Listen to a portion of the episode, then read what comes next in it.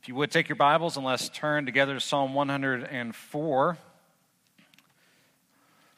This is the next to the last sermon in book four of, of the Psalter. Wallace will preach Psalm 103 uh, next week, and then we'll enter into the, the last quarter of the year and the, the final book of the Psalter, book five, that starts with Psalm 107. Uh, Psalm 104 is kind of uh, part of a, a, trio of Psalms 104, 105, and 106 here right at the end of book four, and they're all historical Psalms. Uh, Psalm 104 looks back to Genesis 1, to creation, God's creating the world. Psalm 105 looks at the many instances of God's faithful redemption of his people. Psalm 106, as Wallace preached last week, does the same thing but highlights their failures along the way and God's continued and unyielding mercy and grace to his people. Uh, and the promise of the covenant with David that he would bring a redeemer. And so in Psalm 104, we look all the way back to creation and think about uh, the glory of God in that and the hope that that gives us that he will indeed one day redeem us fully and finally.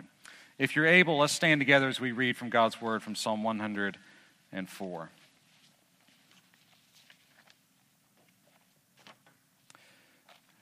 Pay careful attention. This is the Word of God. Bless the Lord, O my soul. O Lord my God, you are very great. You are clothed with splendor and majesty, covering yourself with light as with a cloak, stretching out heaven like a tent curtain. He lays the beams of his upper chamber in the waters. He makes the clouds his chariot. He walks upon the wings of the wind.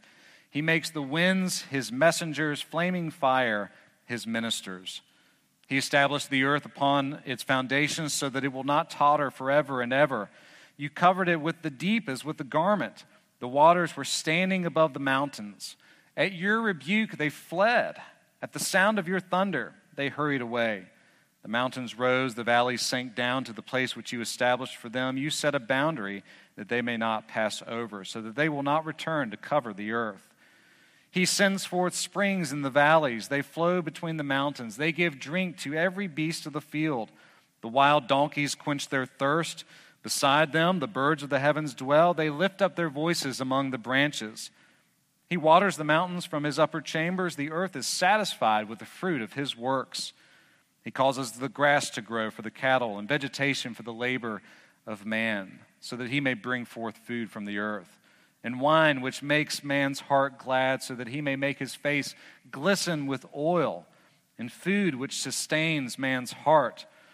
The trees of the Lord drink their fill, the cedars of Lebanon which he planted, where the birds build their nest, and the stork whose home is the fir trees.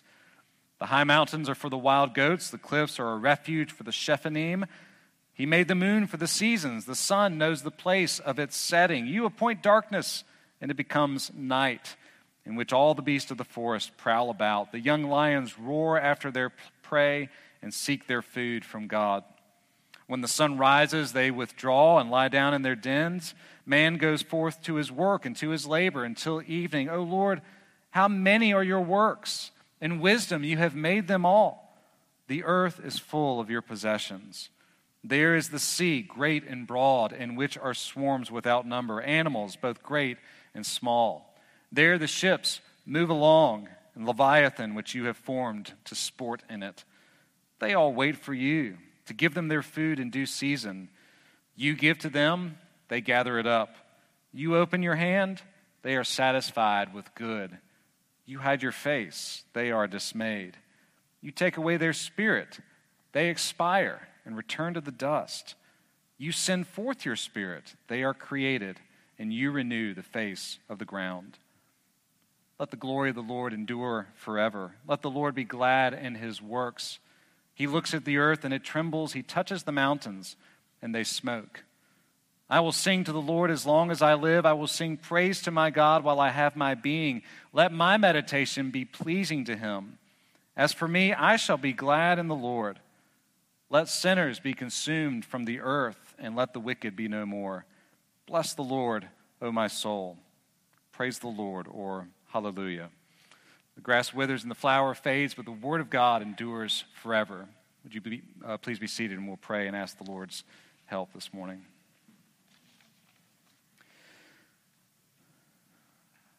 Father, this is your word. Your word is truth. Would you sanctify us in the truth? Open our eyes that we might behold wonderful things in your word. Lead us by your Spirit and help us, we pray, to see Jesus. For we ask it in his name. Amen. Uh, last Saturday, as you all will know, our, our nation soberly marked the 20th anniversary of the terror attacks on September 11th. Uh, that date, of course, is for my generation, much like uh, JFK's assassination on November 22nd, 1963, for my parents' generation. Uh, we all remember where we were. We remember what we were doing when we heard the news. I was very interested to watch the memorial services that were going on last Saturday and, and caught the service in Shanksville, Pennsylvania, where uh, United Flight 93 crashed in a field uh, there on its way, they believe, to the Capitol. I was struck by uh, former President George Bush's remarks at that memorial service. Uh, he recounted how, in the midst of this incredible national tragedy and, and destruction, that the, the very best of American ideals were on display. From the heroism of those who were on that flight, who who decided at the expense of their own lives to, to prevent the plane from heading to the Capitol, and, and so it crashed in the field, and there were no survivors. From that heroism to uh, what he described as the unity of Americans of all stripes reaching out to, to help one another in those days after 9 11. And as he surveyed these bright lights in the midst of dark days, he kept repeating this refrain in his speech, saying, This is the America I know by highlighting these ideals of our nation from that day that he was witness to, uh, President Bush was, in a very real sense, calling upon the nation to bridge that gap once again. That gap that exists inevitably between what we ought to be and, and the situation as it actually is. It was a way, I believe, in his speech of instilling uh, in the nation, or at least in those who were listening, a desire for the higher ideals of what it means to be a citizen of the United States. In a much more important and authoritative and spiritually significant way, Psalm 104 is doing something very similar to that. It's a poem of praise, calling us to praise God who made and sustains all things that He has created. And in the psalm, we are, we are beckoned, we are welcomed, we are invited to look at the world around us, but also to look at the world as God intended it, as He describes it in Genesis 1. And then to direct our hearts and eyes upward to the God who made the world. And as we do that, we are invited to think about God's intention, His design in creation before sin. What was the world intended to be like apart from sin, where the living God dwells with his creation in joyful harmony? We are to remember where all of creation is, is heading to the removal of sin, to the restoration of God's perfect order, and to the full restoration of our relationship with Him in loving communion through Jesus Christ our Savior. And as we do that, as we, as we look at the world as it was intended to be, without sin, and as we look ahead to the world as it will be when Christ returns and all sin will be removed, we're to long for that to happen in our lives now and in the world of the God has made, the whole of God's creation. Or to put it another way, glorifying the God of creation should lead us to groan for the fulfillment of his redemption. Glorifying the God of creation should lead us to groan for the fulfillment of his redemption. Considering God's creation, first of all, should lead us to worship him. Uh, you notice the psalm tells us what it's about at the beginning and at the end. The psalmist calls upon himself and then upon the rest of us to bless the Lord because he is very great. It's kind of like uh, bookends on the psalm. He begins saying, Bless the Lord, O my soul, and then ends with, Bless the Lord, O my soul, and the first instance of the word hallelujah in the Bible, praise the Lord. And he urges us to meditate on God's creation as a means of seeing the glory of God and rejoicing in it. You know, we live in a world where we are constantly tempted to keep our eyes fixed anywhere else other than the Lord. Uh, you, you've, got, you've got your device. You, you can fix your eyes on this all day long, can't you? Just swipe, swipe, swipe, swipe, swipe, scroll through it. And then before you know, two, three hours have gone, and you, you have been consumed with this thing in front of you. We're consumed with the news. We're consumed with what we read and what we see on the TV. We're consumed, are we not, with our own lives and the very real burdens that we bear in this life. We are constantly tempted to keep our eyes fixed here, beneath the sun, and not to raise our eyes heavenward to see the Lord. The psalm tells us that this world was intended to direct our eyes past it to the one who has created it and us and all things. Now, this may be an obvious point to make, but it's easily overlooked or assumed as we read the psalm, namely that God reveals himself through his creation. That's his design. He's made it, he has placed his fingerprints all over it with the intention that we would see what he has made and through that see him. See that in these opening verses as the psalmist describes creation in very poetic and vivid language as the Lord's clothing and the Lord's celestial palace. Notice the beginning of uh, verse 2. Verse 1 You are clothed with splendor and majesty, covering yourself with light as with a cloak, stretching out heaven like a tent curtain. He lays the beams of his upper chambers in the waters. He makes the clouds his chariot. He walks upon the wings of the wind.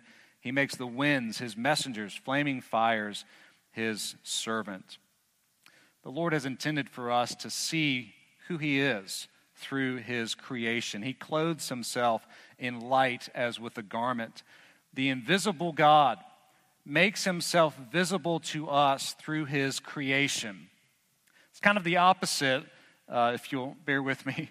It's kind of the opposite of that old moral tale of the emperor's new clothes. In that story, you know the emperor, a visible emperor, clothes himself with invisible clothes, revealing his vanity and his foolishness, and everybody sees it except him. But here, the invisible God clothes himself with visible creation, revealing his splendor and majesty. And the goal of all of that is for us to glorify and exalt the Creator. It'd be like if you went to a store that sells handmade pottery and you find a beautiful piece of artwork in the form of a, a vase, maybe for holding flowers, made, it, made out of clay. And you look at it, it's beautifully glazed, it's well made with great craftsmanship uh, decorated in an appropriate way, and, and you're in all of this work of art, this creation. And, and we shouldn't stop there, though, because normally you take that and what do you do with it? You pick it up, you look it over, you examine it, and then inevitably you turn it over. And you see on the bottom the artist has stamped their name there. And you understand this beautiful work of art which you love ought to lead you to the admiring of the one who made it. All of creation is meant to do that for us. It's as though we're to take it and turn it over and see the Lord's name stamped upon all of his creation and to give him glory and worship. The psalmist, in particular, emphasizes four things. He emphasizes a lot of things. We're just going to talk about four things that the psalmist emphasizes in praise of God, our Maker. First of all, notice he is personal. He is a personal creator. Everything about this psalm screams to us that the maker of all things is not an impersonal force, but a personal, relational being. I don't know if you kind of catch that in the, the playful interaction between the Lord and his creation. It's delightful, it's intentional, it's, it's intimate. He speaks and the waters flee. they run up to the mountains and they go down into the valleys. He causes those same waters to flow into streams, delightfully providing for all of his creatures who come there to quench their thirst. He provides the sun and the moon day and night, bringing order to his creation. He is personally involved, delighting even, being satisfied with the fruit of his work in creation. I think this is a good reminder to us uh, to be on guard in terms of how we view the world in which we live, to be on guard from adopting what you might call a scientific worldview. I don't mean scientific, and, and I don't mean uh, you know, that we should be boo boo on science or anything like that. But we should guard ourselves from viewing the world in a way that reduces everything to purely mechanical, purely physical explanations. Science is amazing. Uh, the things that have been discovered and the advances that have been made, all of it is astounding to us. And as, as Christians, Christians historically have been uh, very favorable towards scientific endeavor and research and advancement. And there's a reason for that. Scientific observation and, and advancement only really makes sense in a Christian worldview where there's a personal creator who governs the world in an orderly manner. Things are not left to random chance and accident where you don't know if things are going to be repeatable or observable again. The God who made all things is personal, He's intentional. And we should remember that all the ways in which the world works are the fruit of His design, His personal intention, and not simply random acts of chance, reduced to a view that never looks beyond the sun. He is personal. He is also powerful and majestic. Uh, you see this in particular in a couple of ways. Notice his command over the waters in verse 6. You covered the earth with the deep as with a garment. The deep is just a metaphor for water. These waters, the waters were standing above the mountains. At your rebuke, they fled. The sound of your thunder, they hurried away. Verse 8 should really be talking about the waters going up to the mountains and down into the valleys. He is powerful and majestic in his authority over all of creation. Notice as well um, verse 26, talking about the sea and Leviathan being made to sport in the ocean. Uh, Leviathan is, is a word, it probably just means like a, a whale or at the very least a, a really big fish in the water. If you can imagine being an, an Israelite, you didn't really know what, what was really going on in the ocean. We, we kind of have great ideas about that because you can send cameras beneath the surface of the ocean and, and see all these things that people have not been able to see for ages before now. Uh, but if you're an Israelite, the ocean is kind of a little bit scary. Uh, it's, it's a source of, of fear. They weren't really a seafaring people in that regard. And you can imagine standing on a shore looking at the ocean and, and maybe seeing a whale kind of crest up above the water and then go back down. And all you're thinking is, I wonder what's beneath the water because all I see is this massive gray thing coming up above the water. And that unknown part of what they could see, often in surrounding cultures, kind of got turned into mythic beast and so, in the pagan cultures around Israel, like the Canaanite cultures, that beast, Leviathan, was a symbol of chaos, a symbol of, of evil, of kind of a sinister beast, and they were fearful of it. But the God who made all things, and the God who, who chose Israel as his people and has made his church his bride, that same God makes this massive sea creature for the ocean to just playfully jump around in it like it's nothing. It's nothing sinister, it's nothing evil. Leviathan sports in the ocean because that's what God made it to do. He commands it because he is powerful and majestic. The winds, even, are at his commands. I don't know if you do this when you read stuff like that, if your brain kind of does a little hyperlink to some other places in the Bible uh, as you read through the Old Testament, there's all kinds of arrows that point us ahead to the New Testament and to the revelation of Jesus Christ. Have you ever wondered um, in the story about Jesus being on the boat with his disciples in the Sea of Galilee? He's sleeping in the front of the boat. And this storm comes. He's, he's tired. It's been a long day of, of teaching and, and performing miracles and providing for people. And he's worn out. He gets in the boat with his disciples. He takes a nap in the front of the boat. And all of a sudden, this massive storm comes on the Sea of Galilee and is beating against the boat. The wind and the waves are rocking it back and forth. And the disciples are fearful because of this mega storm that has hit them. And they look at Jesus, and he's sleeping, and they wake him up. Lord, don't you care that we are perishing? And what does it say that Jesus did when he woke up in the front of the boat? What did he do to the wind and the waves? He rebuked them. I've always wondered what a strange word to use when speaking about Jesus speaking to the wind and the waves and telling them to stop. And yet, Psalm 104 tells us that the powerful and majestic God who created all things rebukes the waters. And they fly up to the mountains and fly down to the valleys because he is the sovereign one. Jesus rebukes the winds and the waves because he is the God depicted in Psalm 104. He is the Lord. The gospel writers knew that and deliberately depicted Jesus in that way. Jesus has power and majesty because he is the Son of God. The Lord is also depicted here as the great provider. He's personal, he's powerful and majestic, he's the great provider.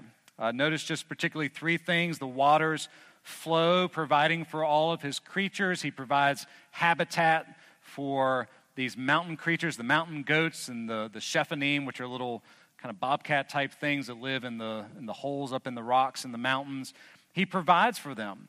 He appoints the sun and the moon to bring order in creation and calls the animals out at night so that they can prowl around looking for their prey. And then they go back to sleep during the day so the man can go out to work and to produce fruit from his labor. He is the one who brings order to provide for his people.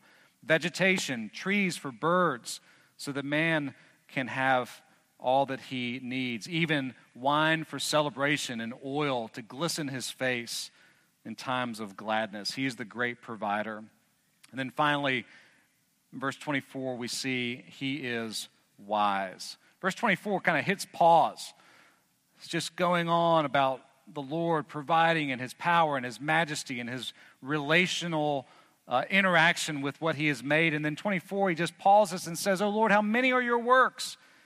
In wisdom you have made them all. The earth is full of your possessions stops us in the midst of this description to point us to the wisdom of God in all that He has made. The Lord reveals Himself in His creation, that He is personal, powerful, and majestic, a great provider, and infinitely wise in all that He has done. These things ought to give us comfort and motivation to praise. What a comfort it is to know that the God who rules the world is personally involved in it. He's not sitting off to the side, twiddling his thumbs, wondering what's going on, what will he do? There is no sweat upon his brow. As he sees the world in all of its brokenness, he sovereignly, powerfully, personally, lovingly, and in all wisdom rules and overrules in all of his creation. And we should find comfort in this. We'll sing after at the end of the service, rather, this is my Father's world, which has a wonderful line in it that says, This is my Father's world. Let me read it so I don't mess it up. This is my Father's world, oh, let me never forget that though the wrong seems off so strong, God is the ruler yet. This is my Father's done, the, my Father's world, rather. The battle is not done. Jesus who died shall be satisfied, and earth and heaven be one. We should find great comfort in the fact that the God who made all things, sustains all things, is our personal creator and redeemer through Jesus, our Savior. And this ought to move us to praise him, even as the psalmist does in this psalm. Considering God's creation should move us to praise him, to find comfort in his character but it also leaves us without excuse and in need of a Redeemer. It's true that only the eyes of faith will be able to see the world for what it is the creation of a personal, wise, holy, and loving God. Apart from faith, you'll, you'll come up with any other explanation than that to explain the world, how we're here, why there's something and not nothing, how things work consistently and predictably. You, you can't really explain that without God. And yet, apart from faith, we come up with all, all manner of explanation. And yet, the scriptures have told us that God has testified, He has borne witness to His character in His creation, that it's plain for all to see so that we are without excuse if we reject that. And yet, at the same time, we need the Holy Spirit to open our eyes. We need a Redeemer to enable us to see it. The psalm gets at this in the very last verse, in verse 35. Uh, and this verse kind of clues us in to what this psalm is aiming to do. I don't know if you feel like this when, or felt like this when we were reading the psalm most of this psalm kind of feels to me like uh, getting in an inner tube and, and floating down kind of a lazy river type situation. Make sure you have sunscreen on. That can be bad if you're on a lazy river for several hours, just floating on the inner tube. But it kind of feels like you're reading Psalm 103. Uh, where are we? Psalm 104. You're on the inner tube. You're floating down the lazy river. It's just relaxing. It's joyful. The sun is glistening on the water around you. It's cool. It's refreshing and all of a sudden you hit a rapid, you go down the rapid, the tube flies out from under you, and you're just scrambling because it was totally unexpected. Verse 35 kind of feels like that when I read through Psalm 104. Bless the Lord. He's the great creator. He's done all these things. He's powerful. He's majestic. Let his glory endure forever. I want to sing to the Lord as long as I live. I hope my meditation in my life is pleasing to you. Let sinners be consumed from the earth. Let the wicked be no more. Just kind of is jarring. It's surprising. It's unexpected. But then that's the point. All this time, the psalmist has been meditating on creation without sin. You, notice there's no like disruption in the psalmist's description of creation. He didn't just take a walk in the woods and look around. He took a walk in the Word and looked at God's creation in Genesis 1 his joyful, harmonious interaction with creation. I don't know if you caught that. There's, there's no struggle in his description of creation. It's almost an idealized version of creation, echoing Genesis 1 all over the place. And as he looks at that, he's reminded that this creation, this created world, was made for one ultimate and primary purpose to glorify the God who made it. And that we were made for that purpose as well to know the God who made you, to love him with your whole life. And so he looks at this, and, and that's why he prays in verse 33 Let me sing to the Lord as long as I live. Let me sing praise to my God while I have my being. Let my meditation be pleasing to him. As for me, I shall be glad in the Lord. Why? Because that's what he was made to do. That's what all of creation was made to do. But there's this big black mark on creation in the form of sin. He looks at what it's supposed to be, he realizes what it is, and he longs for the day when sin will be no more, which is why he says, Let sinners be consumed from the earth, let the wicked be no more. How do we hold together this tension? of what the world ought to be, what it will be, and, and what it actually is now. It ought to create in us a groaning, as, as Paul talks about all of creation groaning for the revelation of Jesus Christ when he will return and fully redeem all of his creation and put an end to sin and all of its consequences. Jesus is the one who resolves this tension for us, who through his life and death and resurrection has bought us forgiveness of sin and brought us into loving communion with the God who made us, so that we are called children of the living God, sons and daughters of God through faith.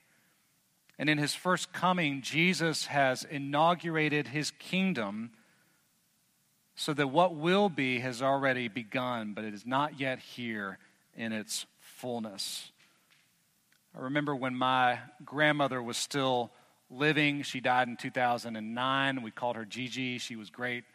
She, uh, before she died, she made a list of all of her possessions and she gave it to my dad and his brother and said, Y'all figure this out. Figure out who wants what. I don't want to mess with it. And so they did. It was happy. Nobody got mad, which was amazing. And they had this list, maybe 10 or so pages, handwritten pages of all the things that she had that she knew her family would want. And my dad and his older brother and, and a, a niece uh, from his younger brother went through this list and, and started marking off the items and doing all the negotiations that go along with this. You want that? How about we trade? All that kind of stuff. So that before my grandmother died, we all knew what her inheritance would be and who would get it. But we lived in the in between, if you will. Now, we weren't longing for her to die so that we could get all the stuff. You understand the illustration only goes so far. My point is, Jesus has come and he has redeemed us. He has forgiven us. He has brought us into communion with God, and He has said, You have forgiveness of sins now, and you have a hope of what's to come. And what's to come is a world in which there is no sin, where you will live with God forever. You will see His face. You won't be fearful. His hand shall wipe away all tears and give you eternal comfort. And there will be no more death, no more sorrow, no more crying, no more mourning, no more disease, no more pain the old things have passed away. He has made all things new. And no sin will be allowed there. We'll behold the glory of God forever. And we live in the in between Christ's first and second coming, seeing his work begun and longing for it to be completed. And that ought to do two things in us as we close. One, it ought to make us look at our lives with great humility. Jesus is not done with you yet, but He is working in you to put sin to death so that you would live more and more unto righteousness and the freedom of God's law. It ought to make us look at ourselves with humility and repentance. Lord, may my life, my meditation be pleasing to you. It ought to make us humbly desire that our lives would be an offering of praise to the great God who has made all things. It should also make us yearn for the final eradication of sin, not only from our lives, but from the entire world. It's easy to look around at the world and to look down on it, to look at all the problems in the world and think, well, if everybody just thought like I do, people just did the things that I do and made the choices that I make, things would be okay. Or we might think if everybody did what we do as a collective, then the world would be a whole lot better. And maybe there's some measure of truth in that we should acknowledge. Uh, but we should never be so arrogant as to assume that we came to those conclusions on our own. Or that what the world just needs is just us to tell it what to do. We live in a world yearning, groaning under the weight of sin and its curse. A world in deep need of a Savior who alone is able to redeem not only us as individuals, but one day when he comes to make the whole of creation renewed. Consideration of sin in our hearts and in the world as we look at what ought to be ought to lead us to grief and a longing for the renewal of all things and ought to drive us to Jesus, the one who alone is able to do this. The only other time in the New Testament, Psalm 104 rather ends with this phrase, hallelujah, or praise the Lord. And this psalm is the first time where that word is used in the entire Bible. Uh, it means praise Yahweh, his covenant name. Uh, as Wallace has indicated, the only time that that word is used in the New Testament is in Romans, uh, Revelation 19, when the Lord brings judgment and puts an end to sin and returns and restores all things to their rightful order. Then all of creation cries out, Hallelujah, Hallelujah, Hallelujah. This psalm is pointing us, pushing us to look for that great day when Christ shall return and make all things new. And so, as we look at the world around us, remember what He intended it to be and how he displays his glory and his character, his wisdom, his power, his personal relationship with creation. We ought to be moved to praise, glorifying God. We also ought to be moved to groaning over sin in our own lives, that we are not what we ought to be. Not yet. The world is not what it ought to be. Not yet. But Christ is on the move and will one day restore all things. And may he use you and me in carrying out that great plan that all of the world would see the glory of God in his creation and say with us, Hallelujah. Would you pray with me?